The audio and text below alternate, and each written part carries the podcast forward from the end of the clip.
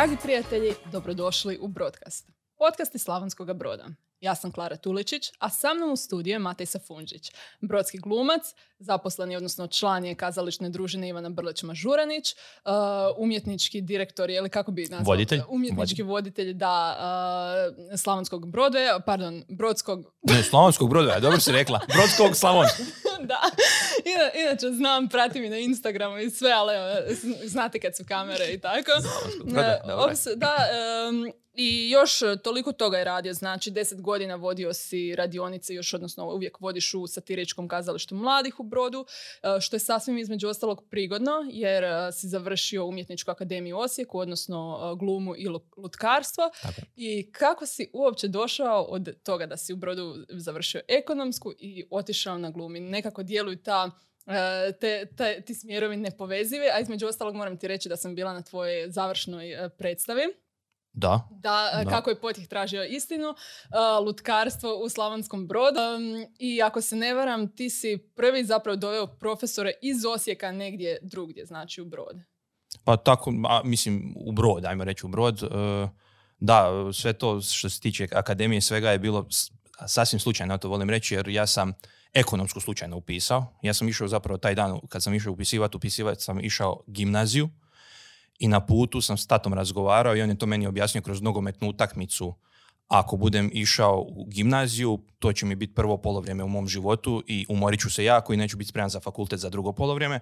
Ako budem išao u ekonomsku, bit ću odmorniji za drugo polovrijeme za fakultet i ja sam to tako shvatio i upisao ekonomsku na veliko iznenađenje moje majke, bok mama. E, I tamo sam ja zapravo upoznao svog sadašnjeg zapravo vjenčanog kuma i s njim sam se počeo baviti snimanjem za frkancijom. To je moj ujak vidio, pitao me jel bih htio otići možda u kazalište. Ima ama- amatersko kazalište i ja sam rekao ajde idem pogledat probu. Prva proba je bila baš za predstavu Medvjed od Antona Pavlića Čehova. Ja sam tog momenta te probe znao da je kazalište neki moj poziv, da ja sam se u to zaljubio i nekako jedno vodilo ka drugom. Znam samo da sam u drugom srednjem mami rekao, rekao mama ja ću završiti srednju kako god znam, ali ne planiram se baviti ekonomijom, završit ću samo što moram i onda ću probati akademiju. I uspjela mi je. Super. I kako ti je to uh, teklo? Radio si, odnosno glumio si u predstavi Medvjed inače uh, od drugog režisera, recimo. Da, e, baš evo imao sam priliku, zadovoljstvo, sreću tu jer to je nekako bilo početak, da ne kažem početak i, kraj svega toga, taj medvjed, jer stvarno je sjajan tekst i obožavao Antoni, Ant- Antuna Pavlovića Čehova koji je sjajan pisac, jednostavan i onda dobiti priliku raditi sa svojim najdražim profesorom Robertom Raponjom koji me i vodio na klasi i, i koji isto obožava Čehova i koji neće se prihvatiti raditi Čehova osim ako nije 100% siguran i zagrijen za njega. I onda sam radio s njim, pa s njegovom demonst- e, također glumio s demonstratoricom, tad je demonstratorica sad već e, asistent na akademiji Katicom Šubarić i svojim kolegom Lukom Stelinovićem s kojim sam studirao i definitivno najljepše iskustvo u svom životu jer smo doslovce tu predstavu radili onako kako smo čuli prvi sad na akademiji kako bi se trebala raditi predstava. Jer uvijek je to nekako zamišljeno koliko bi trebalo trajati probe, pa što bi se sve trebalo proći, a nekako u životu to ne uspije se uvijek, pa nešto se dogodi, pa uvijek bude ubrzano, i, pa ne- nema se dovoljno vremena, se nema dovoljno sredstava. Ovo je sve bilo u tom nekom planu i programu kako bi to zapravo trebalo biti. Stvarno je bilo izuzetno iskustvo. Jako sam ponosan na tu predstavu, nažalost nismo puno igrali, bilo je tu zbog svega i, i em je kolega bio još na fakultetu, pa kolegica doktorat, pa se nismo, sad se nadamo da ćemo se usput, uspit opet ovaj, uhvatit, sad kad malo još prođe ova korona, pa vidit ćemo, sad sam malo izreli i bliži sam tom liku koji bi trebao biti, tako da vidit ćemo stvarno, uživao sam svake sekunde i kad bih morao sve ovo ponoviti, samo zbog toga bih ponovio. Mhm. Očito tu općenito u predstave ulazi svašta, e, pa što su tebi neki najdraži dijelovi ili možda mi kao e, gledatelji ni ne shvaćamo da je to u poz- da se događa nešto u pozadini, što, što bi ti istaknuo od toga? U, to je cijeli proces, a nekako je na kraju onda ispostavi, bude najbolji dio, najdraži dio taj izlazak pred publiku. Jer mi u principu sve što radim, barem ja, radim zbog publike. Dakle, taj svoj neki proizvod koji je, to je zapravo isto proizvod, predstava je proizvod koji ima svoj proces izradu od napravljanja e, teksta, pri- pripreme predstave, scenografije, kostimografije, uigravanja teksta, uigravanja glumaca, prostora. Dakle, to je jako, jako složen proces i definitivno na taj, taj izlazak pred publiku, još ako publika bude zadovoljna, ako, ako nagradi pljeskom ili nekim smijehom unutar izvedbe, stvarno napuni srce i zapravo nekako taj osjećaj tog izlaska na scenu i, i, i tog, te energije publike koja vas prati, to je nešto ono što zapravo me privuklo svemu tome, jer ja sam inače dosta, ja se smatram introvertnom osobom, dakle ja bih najradije bio u svojoj sobi sa Netflix i chill i, i nigdje dalje. I ja onda se bavim ovakvim poslom gdje jedva čekam izaći na scenu da me mogu vidjeti i da ih mogu zabaviti i evo stvarno mislim da je taj izlazak pred publiku naj, najljepši dio. Mm Je li imaš tremu? Jesi prije imao tremu? Uš, da imam tremu. Uh, E, zapravo, to je sad, kako sam sad već neko vrijeme u tome, eto, zapravo sam sad u osmu godinu profesionalac, prije toga sam još tri godine bio amater, e, shvatio sam da ako ne osjetim baš neku tremu, znači da nisam zagrijan za predstavu ili predstava nije dobro, dovoljno dobro napravljena, po mom ukusu kako ja smatram. A ako me opere jaka trema, to bude i večer prije sanjam da publika sva izašla e, za vrijeme predstave, to bude svega. I nekako uvijek kad sanjam taj neki sličan san gdje je raspad sistema u predstavi, predstava dobro prođe i to me nekako vodilo do sad taj neki, ja reći, instinkt i tako da treme uvijek ima, sad pogotovo i kad ja, sad me trema, trema me kad vodim radionice, jer sve to nekako jako volim, jako mi je stalo do toga svega i onda ne želim nekog zeznuti, želim da svi uživaju nekako u tome. Dakle, ako će doći 50 ljudi, želim da svih 50 uživa, ne jedan da uživa, a ovi ostali ništa. Tako da uvijek je taj, taj neki, ajmo reći problematika, nije problematika, ali to nešto se vrti po glavi, hoće li se svima svidjeti. Naravno da se ne može uvijek svima svidjeti, ali težim ka tomu. Jel imaš neke posebne pripreme da prebrodiš tremu ili samo iziđeš i to je to? Ne, ima definitivno prije svake predstave e, se trudim e, zagrevanje glasa, zagrevanje tijela, pa to nek, znam se nekad i, i pomoliti iskreno bude ako me baš trema do te mjere da ne znam više pa malo da se smirim, čisto da čučnem, da se smirim, da, da nadođem, ali su vježbe disanja najviše što pomažu, onak prije izlaska tri puta udah, izdah i šta bude biće. mm I tako bude. Super. A kada si bio student, e, kako si to odlučio baš za, e, za završni rad da bude, kako je potjeh tražio istinu i da bude lutkarska predstava u Brodu? Da, uh, bili smo nas trojica kolega, dakle kolega Luka Stelinović i Borna Galinović koji je iz Zagreba inače. Živjeli smo skupa treću godinu i nekako smo odlučili ajmo raditi zajednički projekt i nekako nam je bilo Ivana Brlić-Mažuranić je brođanka, mi smo brođani pa smo računali s tim možda ćemo uspjeti prodati predstavu u Brodu. Doslovce smo išli s tim jer nekako kad radite završne i diplomske na akademiji voljeli bi to negdje preprodati i igrati dalje jer to je neki cilj. I s tim smo zapravo krenuli, tako smo počeli raditi na predstavi, jako smo se zabavili, iako smo iskreno na akademiji kad smo imali prvu izvedu smo pali. Dakle, mi smo pali taj ispit. I onda smo bili ludi i došlo je to ljeto i pitali smo jel mi možemo imati u Slavonskom brodu tu izvedbu, jel mora to biti na akademiji. Ne, ne, ne, ne, profesori će doći. Mi smo odlučili i hvala i Silviju Stelinoviću i cijeloj ekipi FAKA jer smo mi za vrijeme festivala materskih kazališta u Slavonskom brodu imali taj završni ispit koji je prošao jako dobro i stvarno smo uživali i, mi smo u glavama imali, mi smo htjeli da to bude i film, spektakl veliki hrvatski, ali normalno to bi trebale ogromne financije da se nešto tako napravi. Stvarno, Ivana Brlić Mežunić jedno od pa ako ne i najboljih spisateljica i kad njene priče su fenomenalne i potjeh meni je osobno jedna od njenih draži, ako ne čak i najdraža. Mhm. Dobro, a smijem pitati zašto ste pali prvi puta? Uh, ovo mi smo imali zapravo s profesoricama veliki rat od početka toga svega. Ja sad ne znam šta je tu bilo, okay, nismo ni mi bili dovoljno spremni i, i, ima i toga, ali ne, dogodio se neki otpor između nas i naših mentora, ne znam točno šta se događalo, imali smo dosta svađa oko dramaturgije same, jer nismo smjeli početi raditi lutke ništa, pripremati dok ne završimo dramaturgiju. A to je se nama produljio proces i onda su... To je kolegi.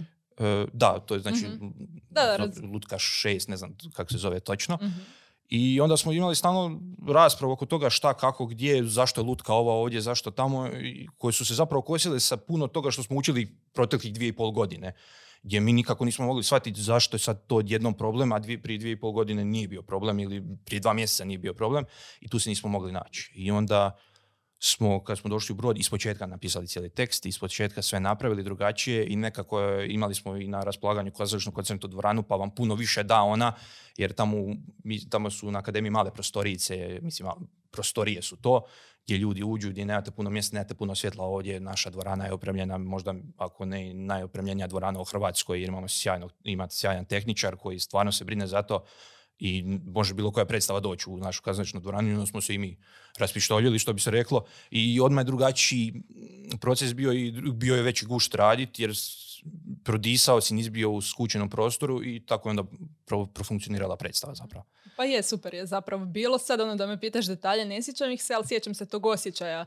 Ono je stvarno od srca smo s osmihom pljeskali svi na kraju i super. Pa kako to ide kada pripremate lutke i scenografiju, recimo, vi ste sami tada izrađivali? Mi smo tada sve sami izrađivali, pa to je cijeli proces. Ja, na primjer, nisam likovno nešto sposoban, Borna, kolega Borna Galinović je bio najsposobniji, imali smo naravno našu profesoricu koja nam je pomagala oko toga svega.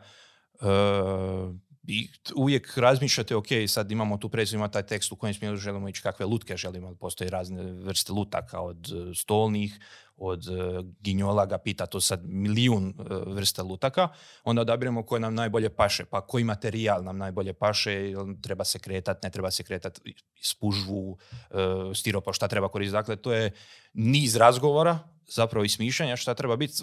E, mi smo imali tu sreću, jer taj proces ili nama bio dok smo radili dramaturgiju, imali smo plan što i kako, pa smo i dramaturgiju malo tomu prilagođavali.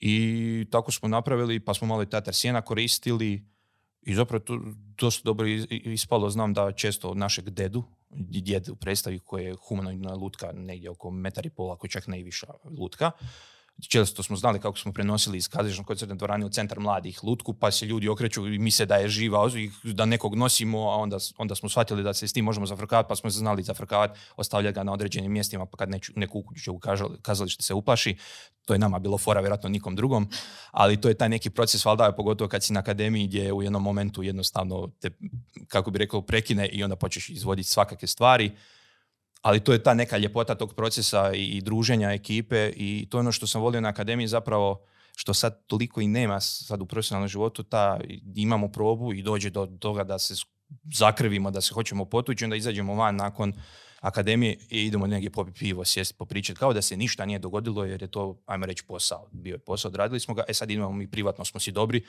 idemo sad privatno se družiti kako treba. To je sad jako, jako je teško odvojiti privatnog poslovnog, i to je jasno, meni to sve super, ali evo ja se uvijek to trudim, jer nekako smatram da je to jako bitno za zdravlje prvenstveno, ali evo i kad vodim radionice, svaki put se ja pokušam distancirati, ali je to sasvim nemoguće, pogotovo u ovakvom poslu. Baš je nemoguće ne unijeti sebe i svoje osjećaje u sve to. Mhm. A o čemu se radi na radionicama?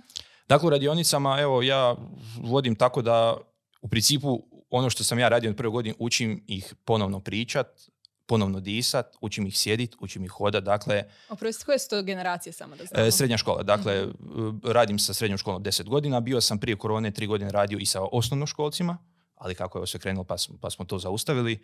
Srednje školci su, zapravo nekako sam njima najbliži, dosta mi često kažu da jest da možda imam 29, ali se ponašam ko 14, ja se s tim slažem i s njima sam nekako na ti i dobri smo si i, i, i onda prolazimo cijeli taj proces dakle, učenja o kazalištu i onda prolaze ove neke stvari gdje moraju naučiti postupnost radnje, šta gdje, kako se mora stajati na sceni, šta govoriti, jer, jer kazalište je dosta neprirodno. Jer ti nekad moraš stati totalno neprirodno s nekim razgovarati samo zato da te publika vidi, jer ipak ti to radiš za publiku. Pa dok to shvate, pa je to ko s djecom, mali, malom djecom, on bebačku uče hoda, tako i to proces. Ali nekako oni to zavole, bude tu i svađa, bude tu svega, mislim, to, to su drame. Drame, ali se vidi da oni dolaze na te radionice da se maknu od stvarnosti, da se maknu od svojih problema i to nekako je po meni cilj i želja, jer to su djeca koje će nakon četvrtog srednje postati ljudi koji idu na fakultete.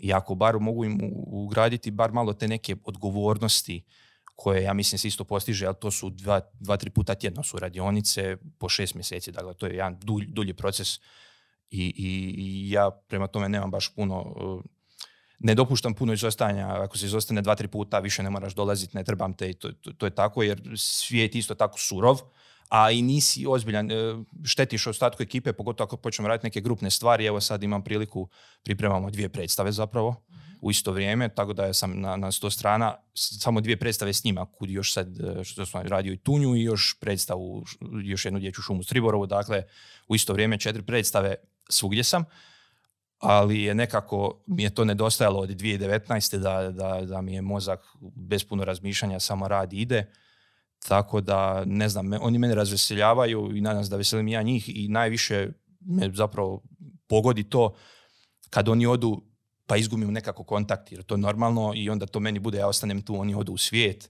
s nekima se čuješ pa vidiš neko napredovo, a najdraži su mi oni koji odu zapravo na akademiju, upišu akademiju i sad su, dosta njih su i glumci, neki će i postati glumci, evo ove godine ih troje čak pripremam za akademiju, tako da nadam se da će, bar jedno upisati jer nije lako upisati akademiju, onda ćemo vidjeti šta dalje. Mhm. A kako, ako neko želi se priključiti, kada se može, jel može više o tome možda? Da, inače to bude u jesensko vrijeme, negdje 9. 10. mjesec, ovisno kako, kad bude audicija u satiričkom kazalištu, dođe se tamo, nešto se pripremi, ovisno šta se te godine traži, i onda nakon toga zapravo ko bude primljen kreću radionice. I dolazi se na radionice i većinom bude na kraju radionica, dakle bude to treći, četvrti mjesec iduće godine, bude neka prezen, ili prezentacija ili predstava ovisno o grupi. Ne može, ne može se uvijek napraviti predstavu, jer nekad grupa nije, za to, nije došla do te razine. E, ja dosta često znam miješat, meni dosta često dolaze i starije grupe, zato što vole prolaziti cijeli taj proces radionica i onda a, ja nemam srca reći ne, iako je to nešto što, kako bih rekao, ti početnih 10-15 radionica je dosadan dio gdje ja zapravo ne radim puno osim sjedi, diši i nauči disat, pa šta je dijafragma, pa da se diši na dijafragmu, ne na pluća, pa izbi to da ne dišu na pluća. To je stvarno proces. Ali oni su uvijek vraćani, uvijek to rade i onda lijepo je vidjeti taj napredak nekog koji je od prvog srednje došao, došao i sad je četvrti srednje, koliko se razvilo kao osoba, eh, kao glumac ili glumica, i stvarno ovaj, užitak je to vidjeti. Mislim da se zapravo me to drži da zbog toga sam to radio i zato mi je žao jer sam drug, na drugoj godini mi je profesor Raponja ponudio da mu budem demonstrator pa da postanem asistent na akademiji. Ja sam rekao, ma da ja ću predavati nekom i sad deset godina praktički predajem. Tako da tu sam možda malo zeznu karijeru. Ovaj, ali nema veze, ne bi upoznao ove ljude koje sam sad upoznao, ovaj, te mlade koji su ono, ne znam, rekao sam ja kad radi se sa mnom radionice, ja volim njima biti dospan 0 do 24. Dakle, bilo to vezano za glumu, bilo to vezano za nešto privatno, slobodno se mogu uvijek javiti zato što e, treba takvih ljudi u treba im podrška. Nekad možda nešto ne mogu reći roditeljima ili, ili mi je teško nešto, lakše im se otvoriti u grupi sa svojim vršnjacima, onda, onda radimo i takve neke e, probe radionice gdje smo svi u krugu i zapravo pričamo o životu i to vidi se, vidi se kod njih pomak napredak i zapravo drago mi je zbog toga. Znači više si im od mentora unutar glume nego si im i podrška na neki način. Tako je, znači doslovce ko sa mnom radi, oni su uvijek dobiju od 0 do 24 bilo koje doba dana noći i to samo rekao izričito preko Whatsappa, ne koristim društvene mreže, ovaj, da se mogu javiti ili ako treba im mogu i nazvati bilo koje doba dana noći. Ima neki koji se nikad nisu javili, ima neki koji se stvarno znali zvati u tri ujutro, znalo se događati Eh, gdje popričamo, bude im lakše i nastavimo dalje, idemo dalje i onda zapravo se i s prijateljem neko, nekako s njima, jer stvarno sam na njihovoj razini, često, pogotovo kad smo svijet bajke, kad su se radile predstave, to su sve osnovnoškolska djeca i nas par odraslih koji glumimo uz vodstvo profesionalaca ostalih. Ja sam uvijek, kad god su bile te neke pauze, ja sam uvijek bio s grupom s djecom, ja nikad nisam bio s odraslima. Uvijek sam nekako se s njima družio, oni su mi bili, ne mogu reći draži, ali nekako su mi bili bliži i onda uvijek bilo kad se trebalo svađati s učiteljicama i ja, sam se svađao. Nije to sad najljepša stvar, ali sam to radio iz principa ako sam ja glumac, to su moji kolege glumci, tad bez obzira što nisu završili akademiju, oni su na sceni sa mnom, oni su moji kolege i onda ako čujem da možda neko daje krivu uputu, ja ću reagirati na to zato što nemojte krivo učiti djecu, jer smatram da ipak znam, imam više znanja od nekog, pošto sam završio to, i pogotovo zadnjih godina prije što je sad to sve stalo zbog ove pandemije, sam dobivao sve više i zapravo zadatak od redatelja samog koji je bio sad zadnjih godina Mario Kovač, gdje on zapravo meni dao glavne uloge da ja s njima radim. Tako da mi je to bilo neki još dodatni znak da dobro radim, da idem u dobrom smjeru, što, što glumački, što taj mentorski nekako i stvarno, stvarno uživam u, svakom trenutku rada s mladima. Mhm. To si rekao zapravo meni osobno da ti je, uh, meni osobno ovo zvuči loše, ali uglavnom rekao si mi da ti je to bio, bio jedan od najdražih projekata praktički, upravo to raditi s djecom na manifestaciji u svijetu Baki Ivane Brlić Mažuranić i to je baš uh, zbog tog razloga što si usko povezan s njima, što si mentor, podrška i sve, da? Da, da, da. Povežemo se, jer to je, bude po mjesec, dva uh, rada, vikendima onda za njih, ne znam, dva tjedna pred premijere i bude to u tjedan dana deset izvedbi, to, to se igra jako puno za vrijeme svijeta bajki jako se povežete, praktički bude ta dva tjedna koja na akademiji živite skupa e, s tom djecom i volim se s njima povezati i volim biti, i zato što opušteno, oni su opušteni prvenstveno. Ok, srednjoškolci imaju malo drugačije fore, odraslije fore, a i, taj, i djeca, osnovnoškolci isto imaju genijalne fore i onda ja se s njima jako zabavim, ja se opustim, prestaneš razmišljati o nekim stvarima koje te možda muči, ne znam, nija, znači neko dijete deset godina mene razveseli taj dan, pa ne, nema ljepše stvari, ko to još može u svom poslu, to smo mi često govorili na akademiji, gdje još ima na fakultetu, učiš sjedit, učiš disat, učiš hodat i igraš se s lutkicama i zato dobivaš ocjene. Mislim, koji to još fakultet, fakultet ima? To, to je ta ljepota nekog tog, jer cijelo vrijeme moraš biti dijete u sebi, da se u principu da se i možeš baviti, ajmo reći, dječjim kazalištem, bilo bi dobro da imaš to neko dijete u sebi, da ono živi, jer djeca sve osjete zato su rekli, zato svi govore, djeca su najiskrenija publika, oni sve, sve osjete, sva, svaki podražaj, svaku emociju tvoju oni osjete i ja jako se trudim osjećati njihove emocije i, i, i, i nekako ih verbalizirati, njima reći, ako sam nešto primijetio, pitati ih. I onda su mi to baš na, na jednoj od tih manifestacija su bili kao, kako ti imate sve primijetiš? Rekao, zato što jednostavno fokusiram se na vas. Mi kad radimo svijet bajki, ja se na vas 30 koji glume sa mnom, ja se fokusiram na vas 30. Ja radim svoj posao, ali vi ste mi bitni i dajem svoju energiju vama zato što želim da vi budete sjajni na sceni. To je bit tog, tog projekta, e, te manifestacije. I onda kad oni budu uspješni, onda je to ono, srce velikog kukuća. Super. Da, i između ostalog nisi iznad njih. To loše zvuči jer mislim da niko nije iznad e, nikoga, ali ono, uh, razumiješ, neke se postave kao, e, vi ste djeca i to, a ti si zapravo tu s njima ne ono... Da, i mislim da je to krivi, krivi stav. Krivi stav jer uh, ali to, to je sve zapravo poteklo zato što sam završio akademiju, mene su to na akademiji naučili. Dakle, ja sam s profesorom na vi, normalno na vi. I onda dobijete priliku raditi s nekim od profesora, glumiti na sceni. I onda imate normalno govorite vi, kaže ne, ne, ne, kad radimo, mi smo na ti. Kad smo na, na akademiji, smo na vi. Onda je to, taj proces, nama, meni isto trebalo dok se priviknem, ok, sad danas sam na ti, sutra sam na vi sa istom osobom, ali to je nekako najpravilnije po meni, zašto, bi, zašto da budemo stranci na sceni, kad radimo skupa, a, a taj mi dio nikad nije bio jasan zašto se postavi tako, tako da nikad nisam išao uz to, ni sebe smatram veličanstvenim glumcem, ne znam da sam Denzel Washington, ne znam nijako, e, nisam, nisam ni blizu tome i smatram da još puno trebam naučiti, a i nekako zašto i te radionice i ta manifestacija, ja jako puno, naučim od djece. Meni nije sram to priznati. Nekad neko djete napravi nešto tako genijalno da ja budem, ja se ovog ne bi nikad sjetio. I, i, onda, i onda ja učim od njih. To je, ta, to je ta neka preljepa stvar međusobne komunikacije, međusobne podrške gdje ćete učiti jedni od drugih. I ja sam jako puno o sebi, svojoj glumi i svom načinu rada naučio zapravo od njih. To što ja jesam danas, to kako ja danas radim, to kako njima pristupam, to je sve zbog njih.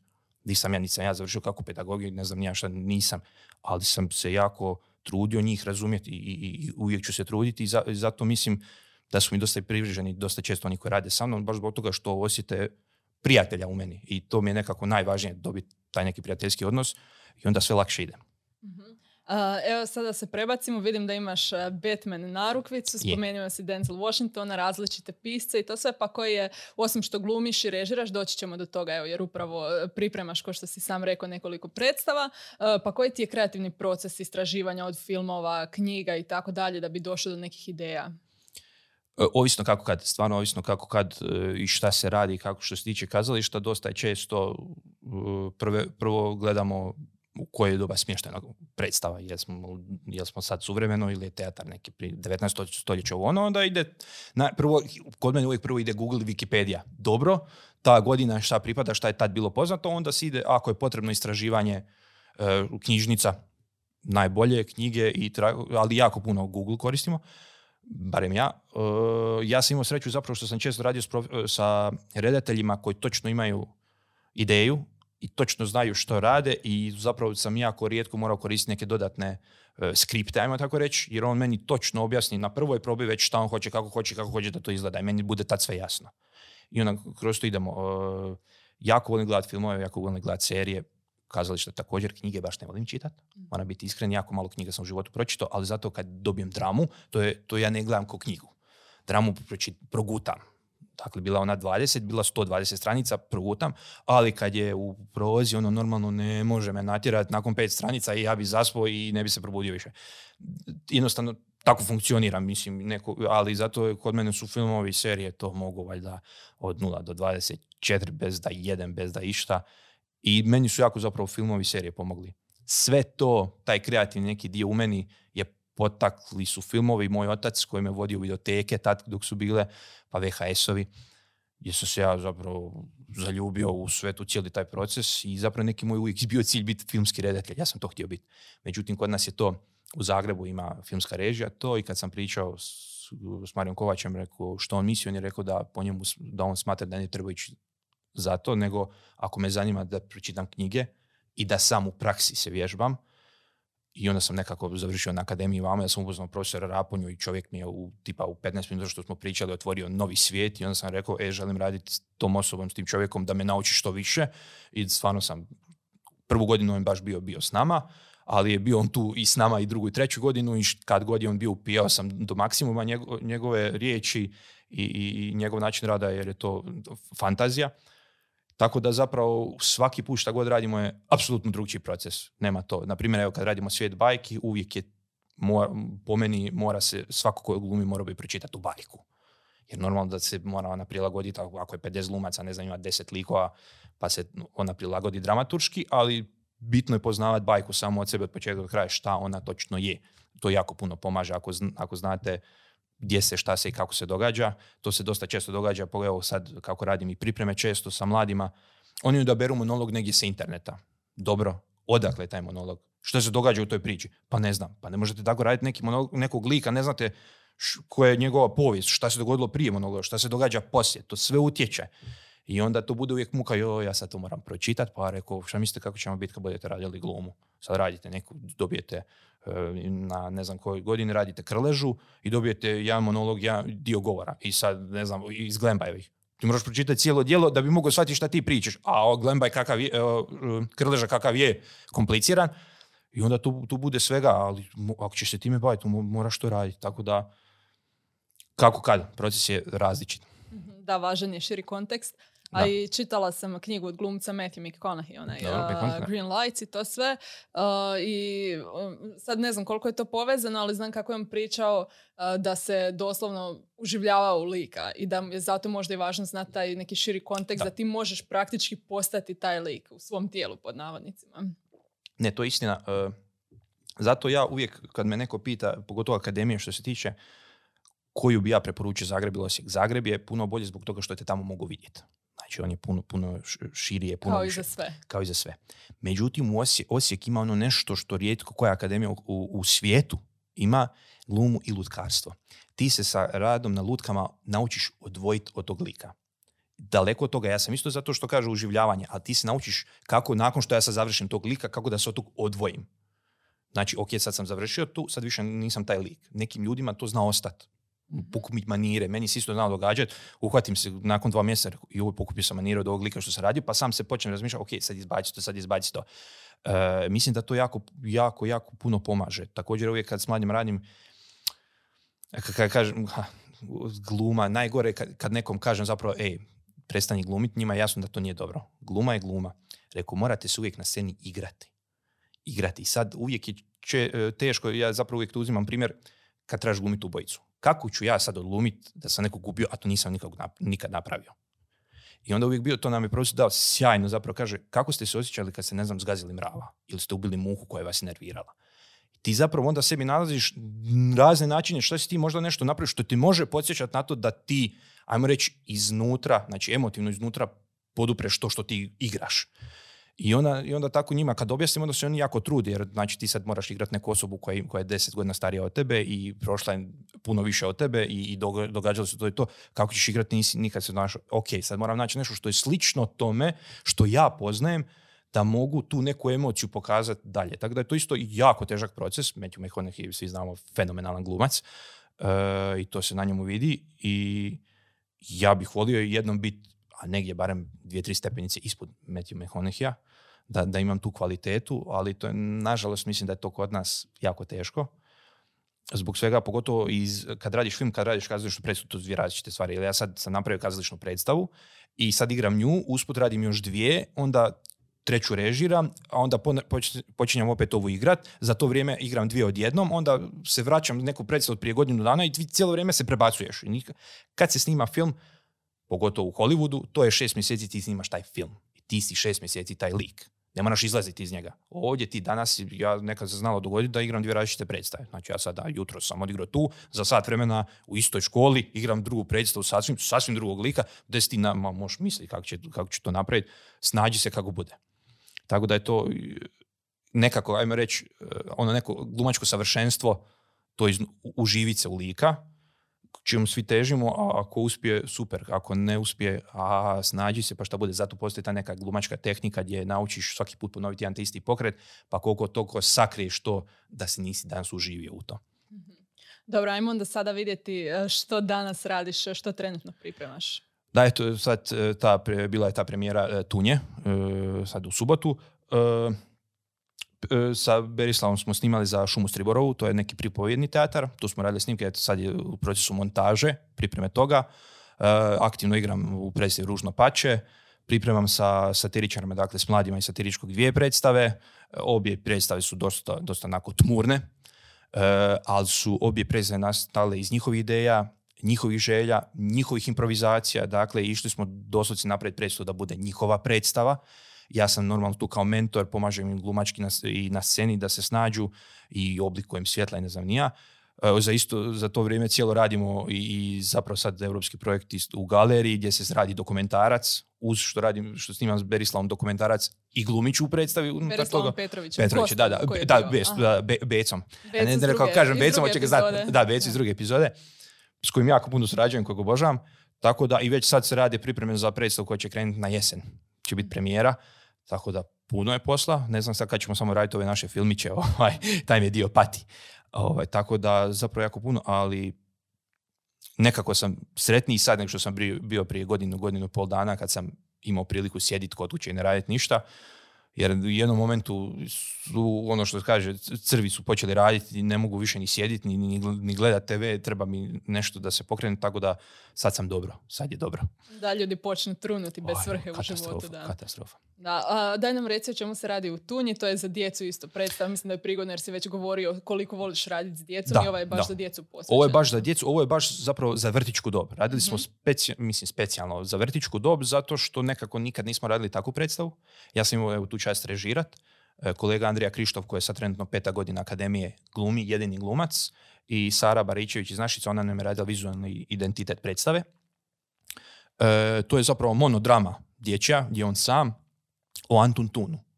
Samo što smo uh, radili po motivima Antun Tuna, dakle nismo pjesmu sam uzeli, nego o tom neobičnom tunji, kakav on je i zapravo on kroz razne metamorfoze, raznih stvari koje se nalaze na sceni, radi različite likove, uh, uh, izmjenjuje scenografiju, tako da mislim da je to nekako jako prigodna, lijepa predstavica za, za najmanje i ima dosta interakcije s publikom, gdje ih pita pitanja, razgovara s njima i zapravo uči o tome da nije nije ružno biti neobičan, zapravo je dobro biti neobičan, drugačiji i da je prijateljstvo jako bitno. Nekako smo išli s, tim, e, s tom nekom porukom i evo, imali smo sad e, završne probe, generalne, sad prvo idu pred premijere, pa premijera u, kazališnom koncertnoj dvorani.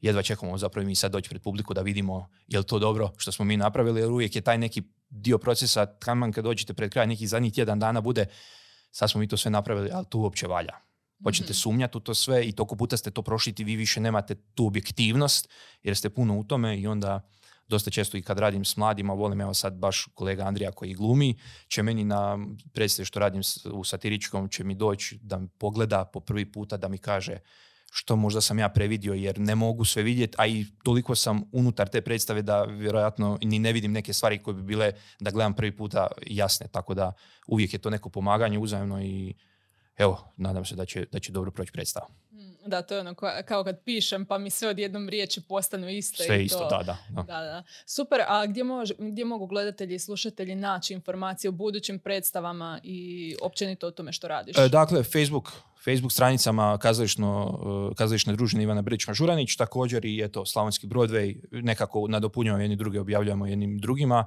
E, kazališna družina na, dakle, ne znam točno, DK, HR, e, web stranicu ima svoju, tamo se mogu naći zapravo i cijeli naš repertoar. E, dječje kazališta, to su eto, te osnovne. Tu i tamo smo na Instagramu, najviše više Broadway na Instagramu nego e, dječje kazalište, tako da zapravo praktički smo skoro pokrili sve ove bitnije društvene mreže i web, web stranice, tako da ako ima neko interesa slobodno, uvijek se možete javiti preko Messengera, tu smo za odgovoriti ako ima kakvo pitanje, zanimanje. Mhm. Um, znači, kaže ovako, prvi projekt kao profesionalac. To Tako je. znači nakon što si završio faks. Dakle, mi smo završili, službeno smo završili uh, deveti mjesec početak, smo imali završni ispit. Ja sam nakon toga dva tjedna imao još ispit iz povijesti, ne ponosim se time. Ovaj, nekako sam ga prošao i dakle, ja još nisam ni dobio diplomu diplomu. Kraj devetog mjeseca premijera je bila Zavirite u moj film. Mhm. E, Da, kaže, napisao si, režirao i glumio u toj predstavi i ona zapravo govori o nekim a, važnim temama, sad možda čak važnijima nego a, prije, uvijek su važne, ali sada su pogotovo važne i aktualne, a, pa o čemu, se, o čemu se radi u predstavi? Dakle, predstava je rađena s udrugom Vrapčići koje rade s osobama s, s mentalnim poteškoćama, dakle, najviše, u predstavi smo mi barem najviše koristili šizofreniju, bipolarni poremećaj i PTSP. Oprosti, e, samo ako se dobro sjećam, ima to i na YouTube, je li tako dostupno? Ja sad nisam siguran, to smo već pitali Ali bilo je, nisam, da? bilo je jedno vrijeme Aha. da smo u sklopu nečega, nisam točno siguran nekog projekta pa je išlo online, ne znam je li ostalo, ne mogu to reći. Mhm. Ovaj, da, to je bilo... Jako sam se bojao tog projekta, jer zapravo kad sam dobio, ja sam još bio na trećoj godini kad sam dobio poziv da radim tu predstavu i ja sam to prihvatio obje ručke bez razmišljanja, jer mi je to bilo e, nekako bitno, jer smatram da kazalište nije samo da zabavi, nego da i educira i onda je to uletilo nekako tako slučajno. Isto kroz kolegicu koja je radila ta tamo, isto iz ekonomske škole, i znamo se iz prolaza i onda se ona meni javila, to smo počeli raditi i onda smo i na akademiji rekli da zapravo je to loša ideja jer sam ja htio da sa mnom i glume neki ljudi koji su članovi udruge kao i volonteri, dakle ljudi koji nema veze s glumom. Tu sam se ja prvi put zapravo jako uplašio jer ok, sad su to ipak ljudi koji imaju više iskustva od mene su mi rekli da možda to ne bi trebao raditi, međutim e, kad sam ja upoznao te ljude, čuo njihove priče, to je bio cijeli jedan proces zapravo prvo upoznavanja tih ljudi i slušanja priča, odabiranja priča i onda sam morao pitat jel određene priče smijuću predstavu, jer oni s time slažu. Mi nigdje ne, im, ne imenujemo točno ljude, imamo svoje imena sve, ali ipak su to njihove životne priče, ne, nečije. Kolega Luka Stelinović odlučio pomoć, on je ovaj, bio drugi glumac i to je sve nekako bilo, preko tog ljeta smo radili. Tu smo zapravo bio isto jedan od ljepših procesa, jer smo imali tipa mjesec, mjesec i pol u komadu, svaki dan probe, gdje opet nismo imali duge, mi smo imali po sati po dva, jer im, em ljudi imaju svoje obaveze, em e, neki ne mogu izdržati dulje, neki imali, imali su i problema s pamćenjem, svega je tu bilo, neki su imali problema s tremom, dakle, s jednim koji me treba zapravo pre- prebiti na sceni, on je do zadnjeg dana imao tremu, mi smo se bojali da od treme ili da se ne ukoči ili da ne poleti noga, pa ja baš stvarno dobijem batina. Ja sam rekao, Luki, šta bude, show must go on, pa idemo, nema veze. I zapravo je to bilo veliko iskustvo jer smo mi to imali u kazališnoj koncertnoj dvorani pred 600 ljudi. Ono što je bitno to je, mi smo uvijek gdje god smo igrali, to većinom bila navijačka publika, dakle to su ljudi ili roditelji koji imaju takvu djecu ili supružnici ili neko ko pozna ima prijatelja, dakle to su bili ljudi koji znaju slične takve ljude ili su sami takvi i ti osjećaj, imali smo, ne mislim, 20 izvedbi sveukupno, ti, ti osjećaj, te emocije, te ljude kad vidite nakon tih izvedbi koji vam se zahvaljuju, dakle, pff, meni je to bilo baš, baš nakon te predstave, sam bio neemotivniji zato što nisam očekivao da će toliko dobro biti primljena i zapravo te neke zvukove koji neki čuju, koje smo mi pokušali malo e, vizualizirati jer smo u kazalištu, neki su mi rekli kao to je, to je najbliže ono što, što to je nama. Stvarno ti isto uspio i to mi je valjda najveći uspjeh u životu. I evo sad zapravo mogu spomenuti, čini mi se da, da ćemo možda uskoro obnoviti tu predstavu kroz neki projekt, mislim da je prošlo da bi se trebalo raditi sad kako ćemo se uspjeti naći, ne, ja mislim da se ta ekipa cijela raspala, svi smo na svim, svim stranama, u principu to će se morati od početka, ajmo reći, raditi, zato što nismo igrali jako dugo, ne znam kad je zadnje bila 2018 ili 2019. zadnja izvedba. Tako da zapravo prvi projekt odmah je bilo ono vatreno krštenje, ali bilo uspješno i to smo baš, ja sam krenuo iz čiste ljubavi, a on, to je na kraju projekt donio toliko dobroga, toliko različitih projekata u kojima sam sudjelovao upoznao razne ljude, naputovao se kroz Hrvatsku i, i, i stvarno bio užitak radnje. Da. kao još jedan veliki svoj uspjeh istaknuo si predstavu Umri muški. Pa zašto ti je to bio jedan od najvećih uspjeha u životu, recimo tako? Pa da, to smo mi, mi smo tek nekako i počeli sa Broadwayem, slavonskim Broadwayem, kolega ja smo se vratili u Brod, e, otvorili smo umjetničku organizaciju, malo se mučili jer e, zbog podrške nismo, nismo nalazili financijske podrške i onda smo nekako s našom kolegicom Ivanom Ukićević pitali nju ili bi htjela sudjelovati. Sasvim nešto drugo smo trebali raditi, da smo totalno drugi tekst. I ja sam bio na moru i trebam se vratiti nazad i u, u principu za dva mjeseca treba biti premijera, mi ne znamo šta bi radili. I slučajno smo došli do tog teksta, rekao, ajmo raditi ovo, tri lika su, zašto ne? To je počelo, našli smo neke sponzore, razne e, firme, tvrtke, pomogla nam je i gospođa Branka Bašić koja i dalje obožavam i hvala je na svemu i ona nas jako podržavala kad god smo šta radili. I onda smo napravili tu predstavu, doslovce je to komedija i mi smo se išli zabavljati, išli smo, htjeli smo nasmijati ljude. Postalo je jako, jako popularna predstava, pa smo se odlučili prijaviti za festival glumca sa mišljom, nema šanse da ćemo mi to proći, jer tu mislim da je te godine bilo 18 predstava, od toga su bile dvije dječje, znači 16 predstava od svih kazališta, svih prijava u Hrvatskoj. O čemu se radi na tom festivalu? Festival glumca, dakle, to je festival uh, gdje se odabiru, dakle, svako kazalište može prijaviti po jednu svoju predstavu od te, od, od te godine i onda ima, ima uh, žiri tu je komisija, većinom tu bude jedna osoba koja ide, pogleda sve predstave i ona odlučuje ko će ići na festival glumca i onda se tamo dijele određene nagrade, upoznaju se međusobno kazališta ljudi. Dakle, u principu po meni je to nekako uz, ajmo reći, e, nagradu Hrvatskog glumišta top topova, ne može dalje od toga. Znači samim sudjelovanjem tamo ste vi automatski u konkurenciji za bilo kakve nagrade. Dakle, doći na festival glumca je nama bio pojam. I onda nam, e, smo, kad smo saznali da zapravo idemo na festival glumca, to je bila sreća do neba jer smo znali da smo bez ikakvih sredstva, sredstava, samo nas troje gdje smo se baš dali u to, posvetili tomu i zapravo smo uspjeli nešto napraviti. Čak su nam e, organizacija koja organizira sa, ASS koji su organizirali, su nam čak i platili jednu predstavu da idemo igrati dodatnu, koja nije u sklopu festivala, što je bilo isto nam e, velika stvar.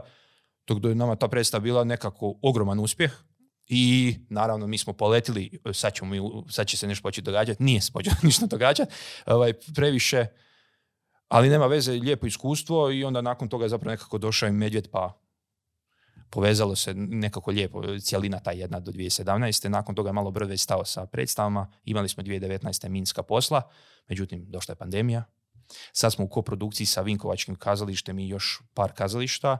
E, viđenje sa Kristo u kasarni e, e, koja će doći zapravo četvrtog četvrtog u Slavonski brod. To će biti službena brodska premijera i velika nam je čast zapravo što smo bili dio koprodukcije. Dva naša glumca, Andrija Krištov koji evo, će, je u Tunji i Luka Stilinić, moj kolega, glume u toj predstavi zajedno s Goranom Grgićem i, i ekipom. Tako da je nama bilo velika čast što smo uopće pozvani biti dio koprodukcije i evo, nadam se, nadam se da će kad dođu u brod ispuniti očekivanja. Ja isto još nisam vidio predstav, iskreno, jer su uvijek kad god su igrali, ja sam bio negdje. Tako da, evo. Mhm, super, evo, što se tiče predstava, recimo, li imaš nešto što bi zaključio taj dio možda? Ko se želi baviti ovime, nek, nek dva put razmisli. E, meni je neka žao što nisam išao na management, iskreno, stvarno je. E, jako puno treba se posvetiti ovom svemu, predstavama, svemu tome i nekako najbitnije biti iskreni i poštivati jedni druge. To je e, partnerski odnos je velika stvar, to se jako puno nauči u kazalištu, a ako ne poštujete svog partnera, to je katastrofa. Imao sam, nažalost, i, i takvih iskustava.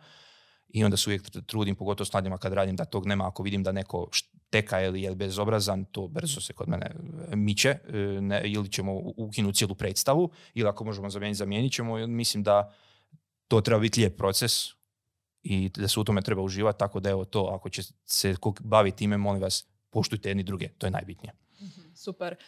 Spominjao si filmiće, toga Tako se je. nismo dotaknuli, znači radiš nešto iza kamere ili ispred kamere, I isto, tako? gdje god treba. I pokraj. I pokraj gdje god treba. Da, e, s Berislavom Becom Petrovićem, gostom iz druge emisije. E, već sam prije njega znao još iz srednje škole, nešto smo mi kao snimali, ovaj, to je bilo koliko toliko uspješno. I onda je bio taj projekt jedan gdje, on, gdje sam njega ja zvao da radi filmsku radionicu, on ima ideju za rotor, kojeg je on spominjao. I tu zapravo nekako sad sve ponovno se pokrenulo, sve je krenulo i imamo sad niz filmića, više ne znam koliko filmića imamo. Puno mi je draže to od kazališta, to moram priznati zbog toga što nekako kazalište kad god radim cijelo vrijeme je neki pritisak toga šta će drugi reći. Iako najmanje marim, nisam taj tip osobe koji toliko mari šta će drugi reći, jer marim od onih osoba koje smatram da su mi bitne i koje smatram da njihov riječ znači puno. Međutim, kad radim filmiće, nemam uopće nikakvog pritiska. Nego to radimo iz čiste, čiste ljubavi, niti mi to radimo zbog, zbog neke financijske isplativosti ni ništa, nego čiste ljubav, ljubavi prema tomu svemu e, i onda tu uvijek gušt radit, pogotovo kad i mlade uključite, ove, što, najčešće sad mi uključujemo mlade koji su kod mene na, na radionici i onda njima to bude iskustvo. Eto imali smo preko tog projekta, bili smo i u Zastrogu tjedan dana, Bog baka, Bog dida.